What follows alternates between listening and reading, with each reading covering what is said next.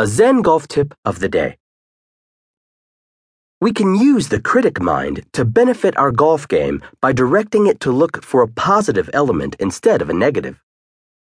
During a lesson, a beginner was self critical of her shots going offline and began to get discouraged. She was asked to direct her critic mind toward a positive aspect of each shot. As an example, I said, That one had a great sound, really crisp.